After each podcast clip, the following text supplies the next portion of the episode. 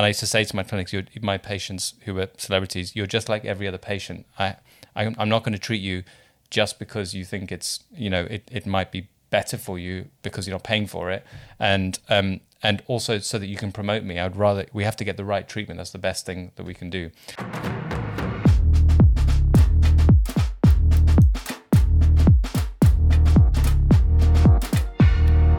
Welcome to the Aesthetics Mastery Show. I'm Dr. Tim Pearce. Hi, I'm Miranda Pearce. And today we're talking about celebrity cosmetic disasters. We've had a new one recently. It's Zac Efron, which we need to talk about.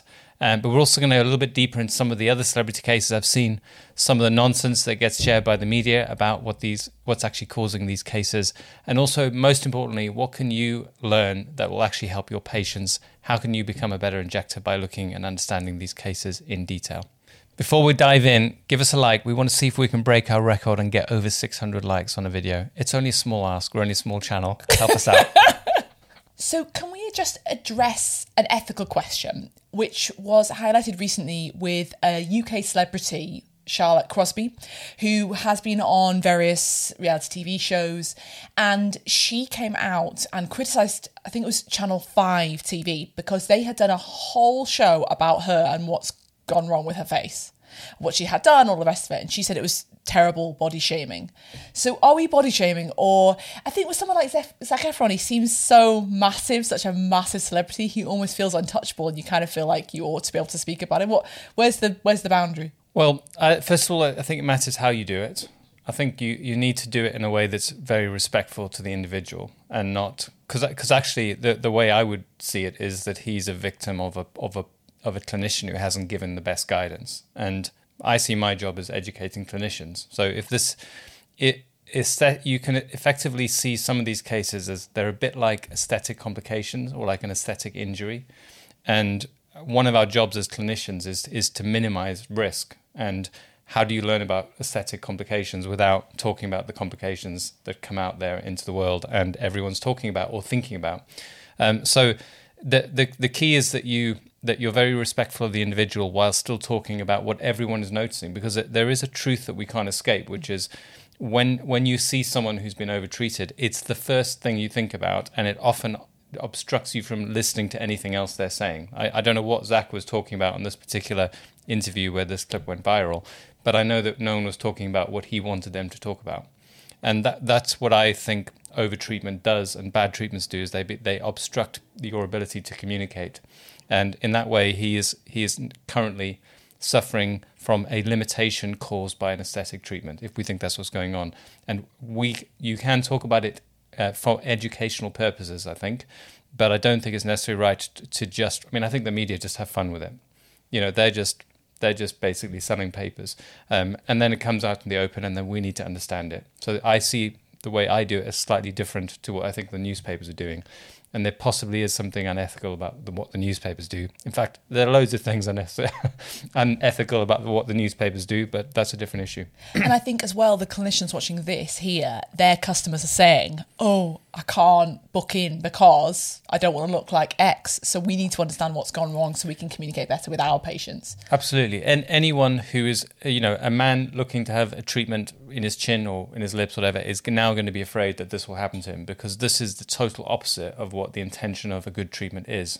And and that's that's something we need to understand so that you can firstly not make the mistake, but also answer the questions that your patients will have for you because they, they're all going to want you to have a solid answer about why you're not going to do that to them. Uh, and that's why we need to understand it. Apart from the ethics, what else can we learn generally from these overtreatments?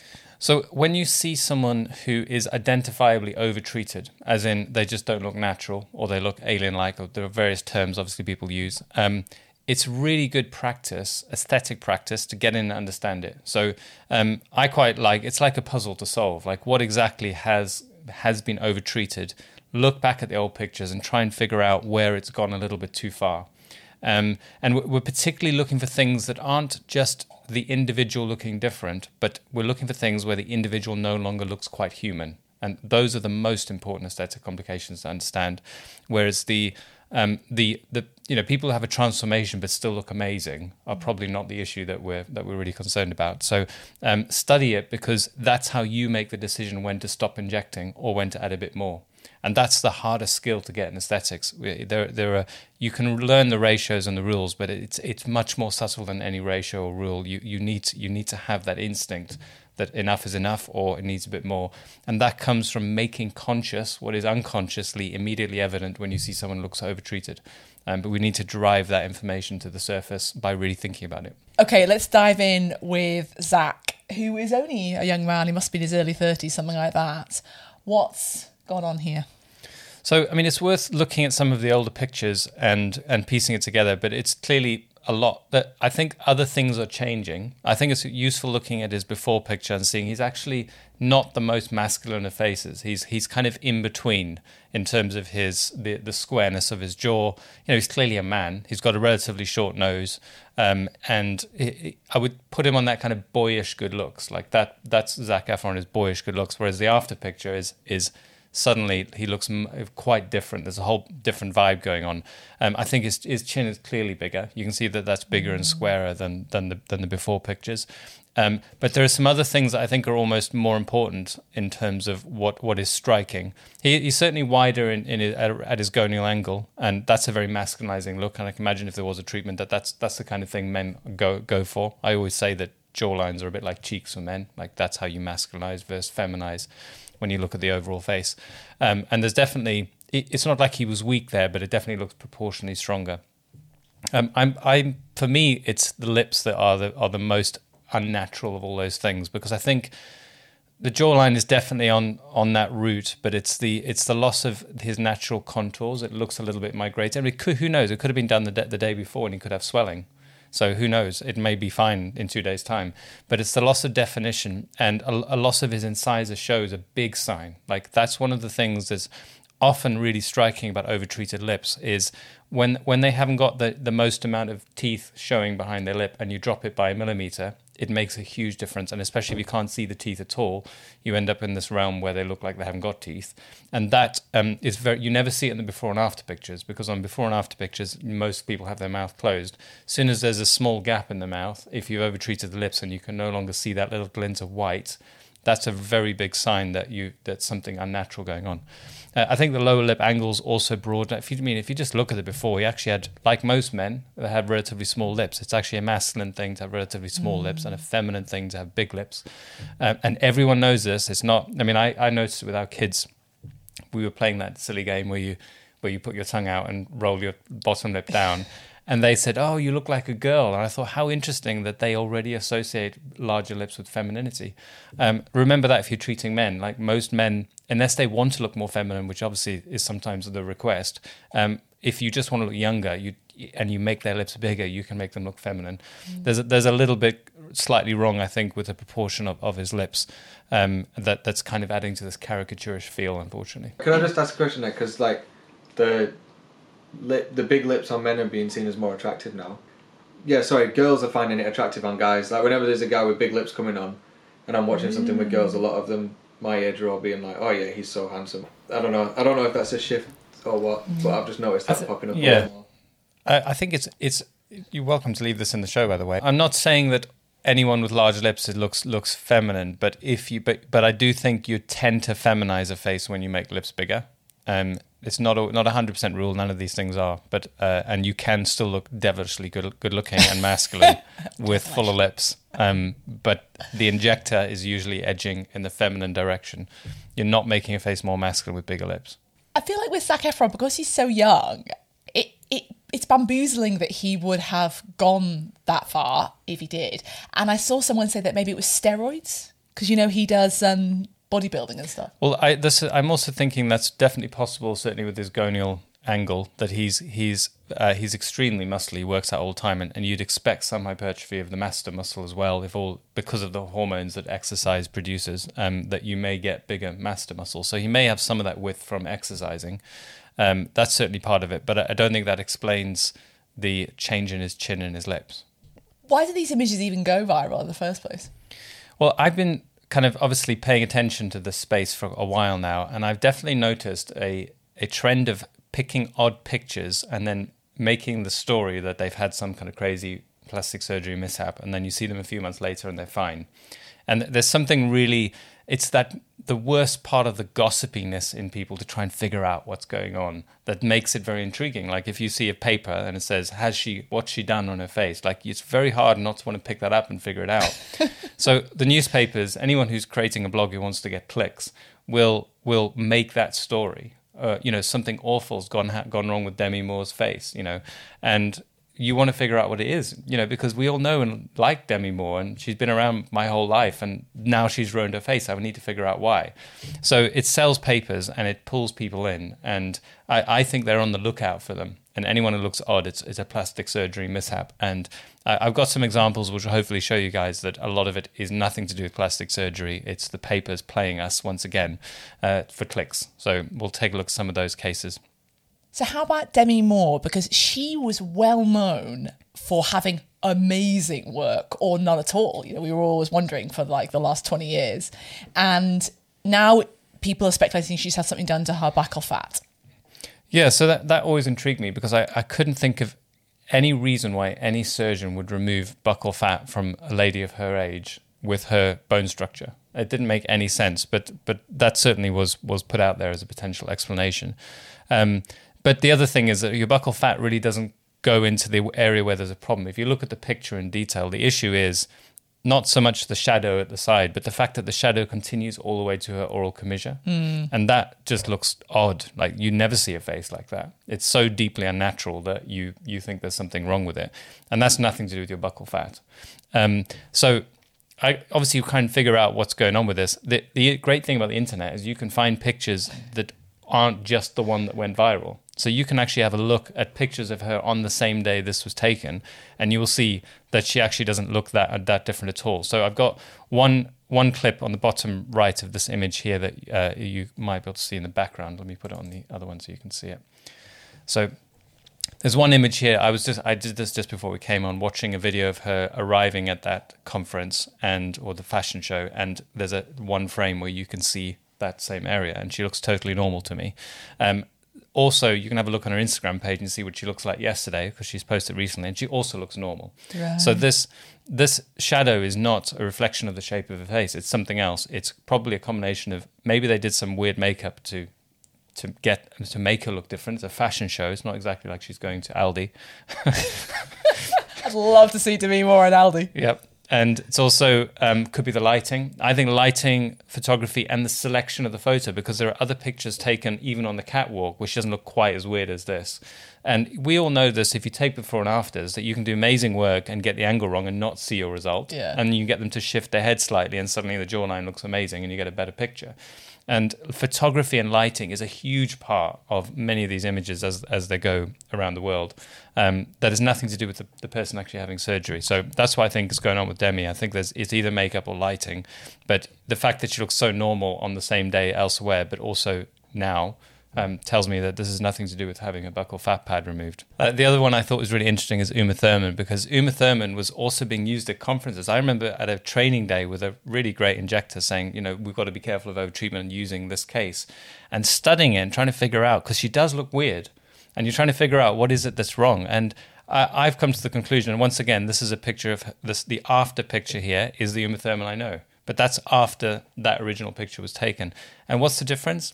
She hasn't got makeup on. She hasn't got a mascara on. And I think it makes a huge difference to female faces. And I think men get tricked by this because we don't know what what goes into putting makeup on. And I think most women do know. Um, another one that really made me laugh was Hillary Clinton. Obviously, this is a while back, but I, I remembered it. And because it's such a bizarre picture, and you see it, and, and you can't help but pick the newspaper up and figure out what the hell's going on with her face. But um, and you know they showed a normal picture of her from 2016 and this new updated version, and you think, God, she's really gone too far. Hillary, what are you're up to is to? it is it cheek? You know, people are saying it's cheek filler and all that stuff, and I just thought I don't think there's a cheek filler that would quite do that. Anyway, same same lady, same night, different angle, different photo, and it looks more normal. And that's the Hillary Clinton that we all know. It doesn't look. It was neither are good pictures of her, I'm sure. Yeah, no, it, I mean, it was weird because it would. Firstly, what is this? I mean, I just can't imagine that she just book in for two balls. Two balls. Book me in for two balls, please. such a, but also it's so weird and when you look closely at the picture it's clearly there's no texture on the skin it's all Yeah. obliterated and there's some sort of weird photoshopping going on and maybe it was a quiet news day and they thought well let's just make a Hillary there's a weird picture of her we'll do it make it look slightly more weird and sell a few thousand extra papers and it's all made up It's funny because with celebrities, we think of them as having all these resources, and they do, but they also have all the eyes of the whole world analysing their every move. It's harder for them, isn't it? There's, there's a number thing that number of things that make celebrity treatments more difficult. Um, probably the primary thing is that we all know them from some of their best shots, and it's very easy to to collate bad am- bad angles and bad images with the best possible images and create this huge difference. But it's also more interesting that our, our brains can process their images in a different way that you can't when you're face to face with someone. And the reason for that is when you're face to, and I've learned this from the consultation, when I am face to face with someone talking to them, I cannot um, analyze their face as clearly as I can as when I switch off that part of my brain that is trying to understand what they're saying to me. Because humans, when they're face to face with each other, um, you're digesting a lot more than just the contour of their cheek. You're worried about what they think of what you're saying and whether they're listening to you and whether you're being received appropriately and whether they're cross or sad or tired or angry, whatever.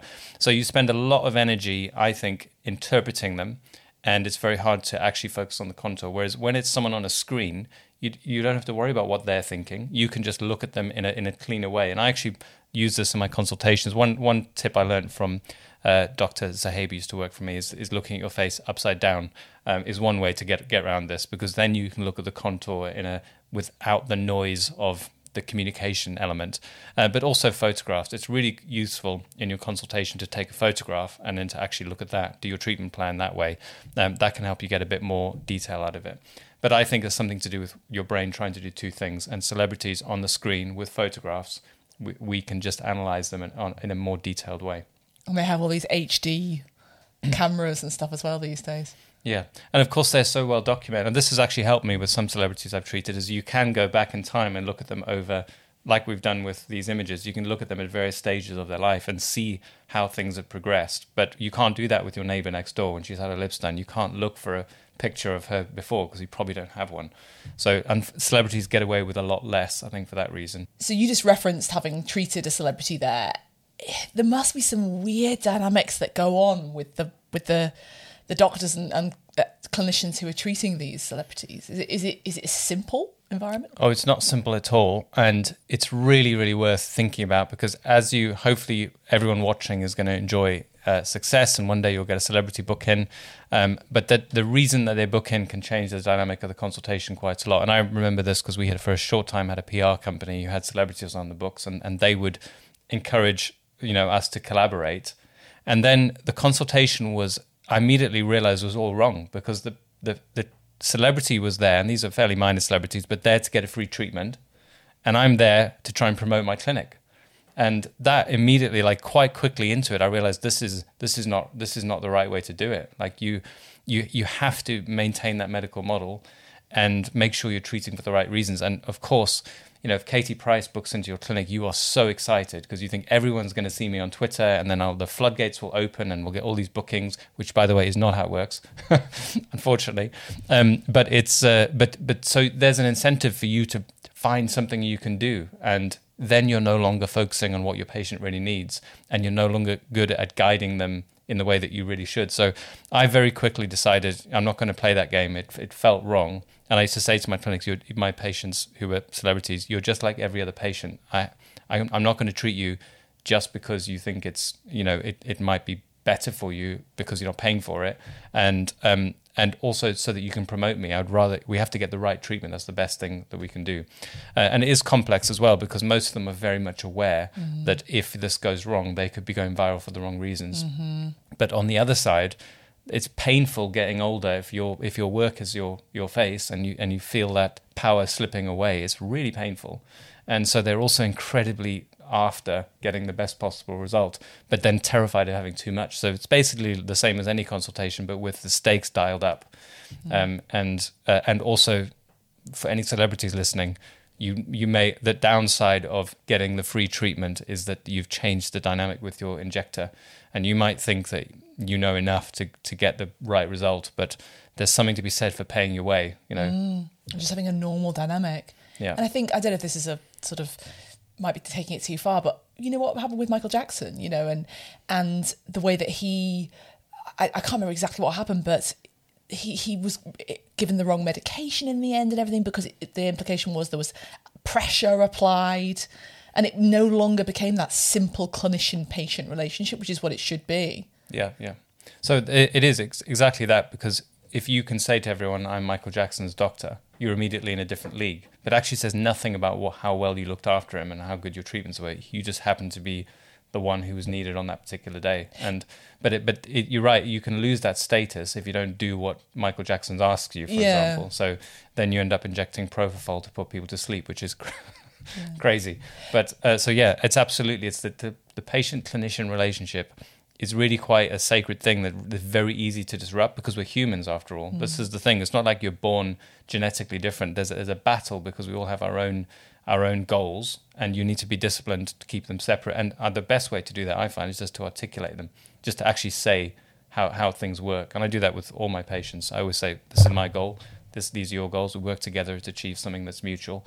And that helps. That you know, people then know the rules of the game.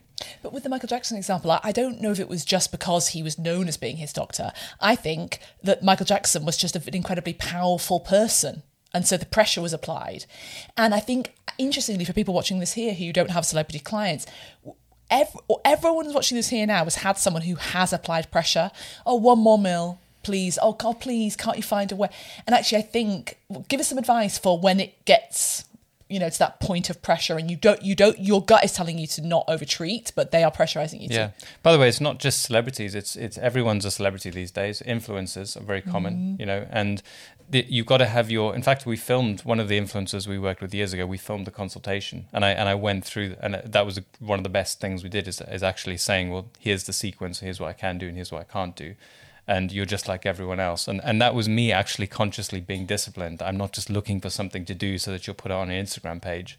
I'm trying to, you know, you're maintaining that discipline of of a clinician with a patient. Um, but sorry, what was your question? Well, the, the, to, the way to get out of overtreatment is the same as as everything that we do. It's grounding yourself in that in that ethos of uh, my purpose is to do something that makes you healthier. I'm a clinician, and th- this is hopefully something which will emerge over time everywhere. Because I, I don't think your foundation day and how to inject dermal fillers teaches anyone anything like this. But essentially, everything that you do, if you're a clinician, is to improve the health of your patients, or you can't actually do it. Like it's not like oh sometimes you can, sometimes you can't. It's not ethical. It's not part of the framework of being a doctor to injure someone with a with a needle if it's not going to make them better. Like what are you actually doing? Like you're you're not. So so once you accept that that I have to make you feel better, think differently, behave differently in a way that makes your life better, or I shouldn't do it. Or you know I'm not saying this is always the outcome, but that's what your reasoning is this intervention will make you a happier, healthier person, or I can't do it. That gets you out of all sorts of other sticky situations. You know, with dysmorphic patients, people who want too much, because you say to them, I don't think this is going to make you happier or healthier. I might be wrong, but I, need, I, I don't have the conviction to take the risk. So uh, I'm not even saying, and I'm not disagreeing with you, I'm saying I don't have the certainty that this is going to make you better off. And so for that reason, I can't treat. So, if a clinician watching this here has had one of their patients maybe inquiring about treatments, but they say, I don't want to look like X, how can we kind of counsel them through that? So the the first thing is never to shy away from the phone picture that comes out. You know, sometimes patients are showing you celebrities so that they can look like them, and sometimes they're showing them so that they don't look like them. And actually, it's exactly the same dynamic. They're trying to communicate with you what they do or don't want, and it's your job as a clinician to try and understand that, reflect it back to them so that they know that you know what they don't want or do want, and then try and build that into a treatment plan in a way that makes sense to them. So unfortunately, when you when people are new to this, they they have their way of injecting and they offer a service and they would you like your lips done or not? It's a bit like that. That's very simplistic. Whereas the the more sophisticated and and, and good you get with the consultation, the more you use everything that's presented in in your favor to communicate better with what what you're capable of doing. So you want to hear them. You don't like this picture. Well, let me explain to you what's wrong with it, and then point out what you think is making them not look right. So you, that takes some thinking. It's not as easy. It's not something you can click your fingers and just see. uh, you should really study those pictures and then articulate it well, and then explain to your patient w- which injections have gone too far and why in your treatment plan you're not going to do that. So it's beautiful to listen to. It's a little case study, like a little case where you present your case in return for the, for their fears, and it's a great way to build trust with your patients if you do that really well. If you brush it off and say, "Don't worry, I won't do too much," you'll probably get by most days, but give it give an A star answer, and they'll be like, "Fantastic! I feel so much better." They'll feel safer, but they'll also they'll think that you're the shizzle because you've been able to analyze it so beautifully. Yeah, teaching is a, is basically what you're doing. You're teaching them what was wrong, how you're not going to do it. Is there anything else we can learn from these cases just to become better injectors? It's really important. Um, I'll reiterate again that you, you need to drive to your conscious mind what your unconscious brain knows instantly. So, w- what is unnatural about these faces? make it conscious, and then relate it back to individual injections that can be over-egged. So, you know, if you if you consider that, you know, uh, Molly-Mae was another example, but jawline that's over-treated from the side, great definition. As soon as they look forward, you've got, you know, desperate Dan, and you you can then relate an individual injection to a both a good result, which is the definition, and the bad result. Because what's actually happening with clinicians is they're often after a good result from one angle that causes a bad result from another angle, or they're chasing a compartmentalized component. So, I you know, making a, a chin square is fine, but if you make it disproportionate to the face, you've you've made it a distraction. And lips are the same. In fact, all treatments are the same. So what you can use these cases of overtreatment to do is to is to start to formulate in your mind the injections and their pros and cons. So you can say, "Oh, right, I can see how I can downgrade someone by over egging the lower lip angle, and then their lower lip looks too wide." So I'm going to remember when I'm injecting that that's a potential risk. There's an aesthetic risk and an aesthetic benefit with every injection that you do, and the more conscious of them you are, the better you'll control those variables. So, why don't you guys drop in the comments what you think I missed out? Because I'm pretty sure there are things on the celebrity faces that you've seen that I haven't noticed or said in the video. So, it'd be great to hear what you think um, and have a little bit of practice practice for your patients when they ask you those questions. If you found this video useful, please drop us a like and don't forget to subscribe because we are posting every Thursday night with amazing new content. Switch on the notifications and we'll see you next week.